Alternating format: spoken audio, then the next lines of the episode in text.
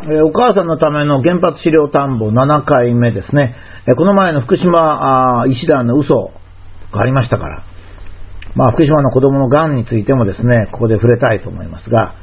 えー福島の医師団が自分たちだけ甲状腺がんの防止剤、要素剤ですね、を服用し、福島の子供たちには被爆しても安全と言い続けてきたということはもう大きな衝撃を与えています。えこのニュースにショックを起こした私の読者もいましてね、えーまあ、それは当然ですよね。お医者さんがまさかっていう感じですよね。だって医師というのは、一般の人や子供の健康を守るために医師っているんですよね。だから自分が危険だと思っているわけですから、自分が危険だと思って薬を服用して、その薬はまだ医師の胃の中にあるのに、口で安全だって言ってるわけですから。一体あなた人間ですかと。ね自分は危ないからと思って薬を飲み、まだ薬が体の中にあるのに、口で他人に安全ですから何もしなくていいって言ったわけですからね。だから前回の記事で私が求めたように、福島医師団で要素剤を服用した人、医師が服用したのに、それを黙っていた医師ですね。飲まなくても、自分が飲まなくても黙った医師は即刻医師免許を返納しなきゃいけません。医師がこんなね、道徳ではね、どうにもならないですよ。ええもうね、医療はもう完全に崩壊しましたね。こんなことって今まで多分日本ないと思いますよ。あの昔ね、こういうことよく共産主義の国では報道されましたけどね。人間信用が一番でありますが、特に医師のような人はですね、信用を失ってはいけないわけです。だってですね、医師は信用されているからこそ、他人の健康のために他人をメスとかそういう注射とかで傷つけてもいいんですよ。もしも医師の中に嘘が入って、医師が言うことに嘘が入ってたらですね、それは儲けのための手術になっちゃいますから。もう手術自体ができなくなっちゃうんですよ。まあ、ここのところ、この福島医師団は分かってないんですね。なんか県や国がね、あの、服用を指示してないからって、いや、そんなこと関係ないじゃないですか。お医者さんだから。お医者さんっていうのはですね、県や国の上位にあるんですよ。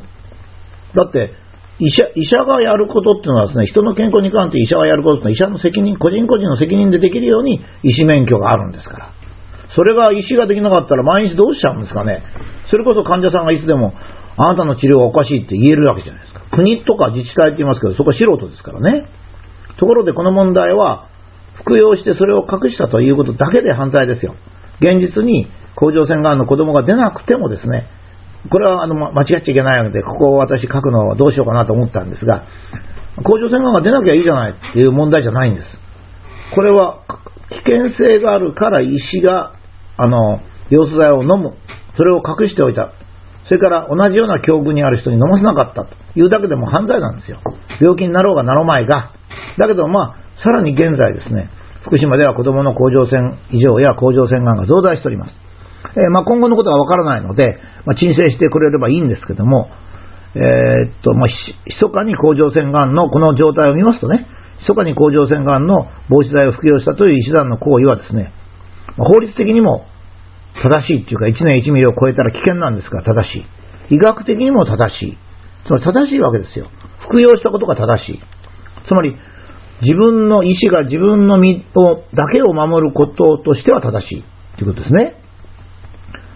正しい判断、それを人に言わなかった。医師医師としてはもう、ま、完全にダメですね。まず甲状腺異常ですけども、この図はある専門の先生、あの、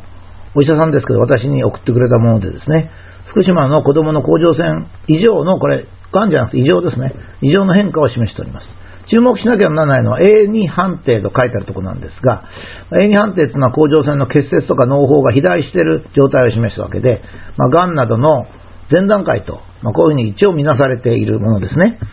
これはどういう状態になっているかと言いますと、2011年に35%だったものが2012年に45%、2013年にはさらに増えて55%に達しております。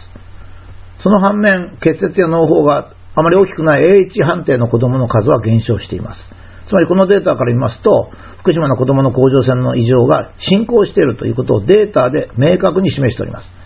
数も多いですしね、えーまあ確かだと思いますね。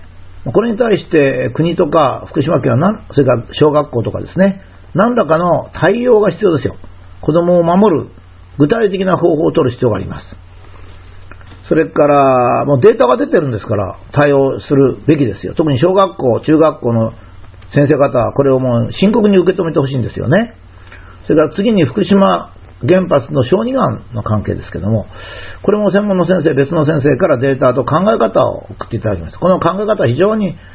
優れた考え方なので、ここにご紹介しようと思いますが、えー、この、まあ、図というか書いてあるものはそうなんですが、まず甲状腺がんだけではですね、普通10万人に1人ぐらいなんですが、えー、福島ではですね、まあこれは、え、10万人に換算してということですが、130人がんが出てるあのことになります。現在ですね。したがって、現在の時点では130倍ということになります。平常なる10万人に1人っていうのがですね、不正確だというふうに、まあ変なところから文句言う人いるんですけど、別にそれはね、こう言ったらいいんですよ。あの他他の県でもまだ今から調べて、10万人に5人とかってなればいいんです。10万人に5人が普通であれば、今まで10万人に1人って言ってきたんですからね、医学会自身が。だから、それをとりあえず使わざるを得ないわけですよ。よく検査してないからって、いや、よく検査しなかったらすぐ検査したらいいじゃないですか。別なんですね、そんなの。えー、しかしですね、福島医師団が自分たちだけ要素剤を服用したのはなぜかって言ったら、こうなることが予想されたから飲んだんですよ。しかも子供ですよ。普通はね、発病するのは。これも子供のデータです。大人でも飲んだんですよ。予防として。なんでか。俺は医者だからって言うんですよ。逆だって言ってるんですよね。医者ってのは自分だけが助かっちゃダメだって言ってるんですよ。で、ここでは、この表でですね、その、私にこのデータを提供していただいた人、先生がハテをつけてるものはですね、その他の小児がんなんです。で、この先生のご指摘はですね、実はもちろん甲状腺がん以外のがんも出てきてる可能性がある。それに対して自分たちはそれを何とかしなきゃいけないですね。多分福島医大にね、小児がんの専門家ができたってことはデータ持ってるのかもしれないですけどね。何しろ福島医大隠しますからね。自分たちが要素剤飲んだことも隠してたわけですから。何でもかんでも多分隠すと思うんですよ。だけどもそのお医者さんはですね、各病院には記録があるって言うんです。まあカルテでしょうね。もうそれを集計すればもう現時点で甲状腺がん以外のがんの発生はもう分かってるんじゃないかって言うんですよ。で、それを早く発表してればですね、防止することもできるっていうわけですね。それはお医者さんはそう考えますよ。お医者さん、普通のね、まともな神経のお医者さんだったら、できるだけ、えー、癌にならないようにと思って努力をしてくれますからね。その点お医者さん偉いんですよ。普通のお医者さんはですね、タバコ吸ってもいけないっていうぐらいですから。ね、だから、甘いもの食べちゃいけないとか、あお醤油を少し控えなさいっていうぐらいですからね。だから、これはね、問題なのはまず国立がんセンターですよ。国立がんセンターっていうのはですね、がんの撲滅のために国民が税金を出して、医者などを雇用して研究をしてですね、またいろんなデータを集め、情報を集めて国民に危険を知らせるために作った機関なんですよ。その国立がんセンターはですね、裏切ったわけです、国民をね。まあ、国立がんセンターはもしかしたら、要素剤飲んでるかもしれませんよ。言うべきですよ。正直に。正直にもうこれ福島医師団が飲んでるんだから。私たちは飲んだか飲まないかって、各医師会114万錠で、分かってるのは4000錠だけですからね。あとの113万錠はどこに行ったのかっていうのも、もしなかったら大変ですよ。えー、それでデータを発表して危険を未然に防ぐことをしなきゃいけません。えっと、福島、あ、がんセン、国立がんセンターはですね、今までがんの撲滅の一仕組みやってきたんですよ。ところが、福島事故が起こった途端に本来の役割を忘れてですね、タバコや野菜不足の方が被爆より大変だって言ってですね、これはあの、後で間違いを指摘します。これは計算がものすごいトリックを使っておりますから、決してそんなことありませんが、これについては別の機会に指摘しますが、などを使用してですね、被爆によるがんの発生を少しでも抑えるという本来の国立がんセンターの活動をしておりません。国立研究所というのはですね、文科省とか厚生省、環境省などの元にあるのが多いんですけども、これはあの支配下にあるっていうだけでですね、職務が政治などで独立しているというのとは全く別ですね。つまり、こう、上に、上位にいるというのはこれ予算とかを管理するためにいるんであって、専門職っていうのは独立してますからね。だからこれはもう国立研究所は職務については独立してもらわなきゃいけません。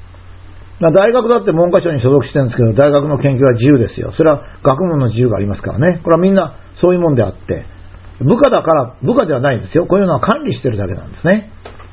で、まあお母さんにお願いしたいのは3年目になってですね、まあ、多くのお母さんが今までお子さんの安全のためにいろいろやって疲れてると思いますが、えこのような状態なんですね、現在。まあ、つまり医師が嘘をつき、国立センターがデータを出さず、まあ、私たちとか個人の医師がなんとか手に入れたデータを整理しただけでもですね、まあ、福島の子供たちの健康は結構蝕まれているということがわかるわけですね。事故当時ならですね、パニックを防ぐためとかいろんな理屈があったんですけど、それはまあ僕は嘘だと思うけど、まあそういう理屈があったんですけど、もう3年ですからね、やっぱりデータを出して、そして学校、教育機関からやっぱりデータを出せっつって要求もするべきでしょうね。だって、教育機関だってですね、子供にね、算数とね、社会を教えてるだけじゃないんですよ。やっぱり子供の健康っていうのを守ってあげなきゃいけませんからね。まあだけどお母さん、もうそんなこと言ってられないので、改めて意識して、より一層お子さんの健康を守る行動をとってもらいたいと思います。それからここでついでにですね、現在原発の再開が議論されてまして、原発が安全かどうかというようなことを審査されておりますが、私はね、原発を再開したいと思っている人たちにちょっとね、呼びかけたいんですけどね、原発を再開したいというんだから、あの、まあ、意見が違っても原発は、その人たちは少なくとも原発は安全だと考えておられると思いますね。だけれども、こういう状態、つまり福島原発の事故の後ですね、福島とか関東とか東北の一部の人たちの健康に不安を抱えている人が多いということを考えてですね、このものをどうするかってことをちゃんとけりをつけてですね、再開に、再開するなら再開するってとこに持っていきたいと思うんですよね。っていうのは、まあ、自分の家族だったらどう思うかわかりませんが、日本人で苦しんでる人の痛みがですね、わからないならですよ。原発再開しようとしてる人たちは。もう日本でそういう人と一緒に暮らしたくないですよね、僕は。日本人が本当に苦しんでるわけですよ。子供も苦しんでるわけですよ。医師は嘘ついてるわけですよ。自分たちだけ防御の薬を飲んで子供たちには大丈夫だと言って、その子供たちは脳胞が大きくなったり、癌が増えたりしてるわけですよ。親御さんの気持ちになったらね、本当に心配だと思うんですよ。あの、絆なんて言ってますよ。この絆って言った人は多分原発再開派なんですよ、ほとんどが。一体あなたたちの言ってる絆ってのは何なんですかね何をもって絆と言ってるのか。ただ口で言ってるんでしたらね、やっぱりそれは日本人として誠意がないと思いますね。私たちは日本列島というところに同じ民族が住んでるわけですから。やっぱりお互いにですね、ああ、苦しみが分かって初めて一つの国としてまとまっていくんじゃないかと思うんですね。私はまあこの際、えー、いろんな人に呼びかけたいわけです。まず福島の医師団。医師免許を返上して、もう一回医師というのは何かということを勉強してから再試験を受けて通ってほしいと。それから小学校、中学校はですね、子供たち守るために、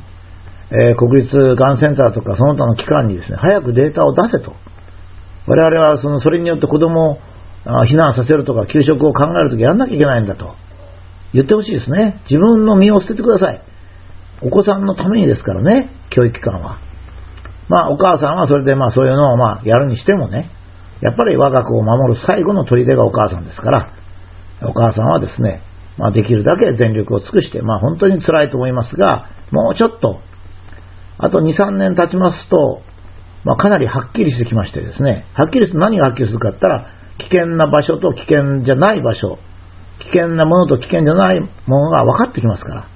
というのは結果が出ないとですね、分からないんです。結果が出ないと分からないから、福島医師団が様子剤を飲んだんですよ。この福島医師団が人に隠れて様子剤を飲んだと、お医者さんが飲んだということは何を意味するのか。これお母さんですね、もう一回考えてもらいたいと、そういうふうに思います。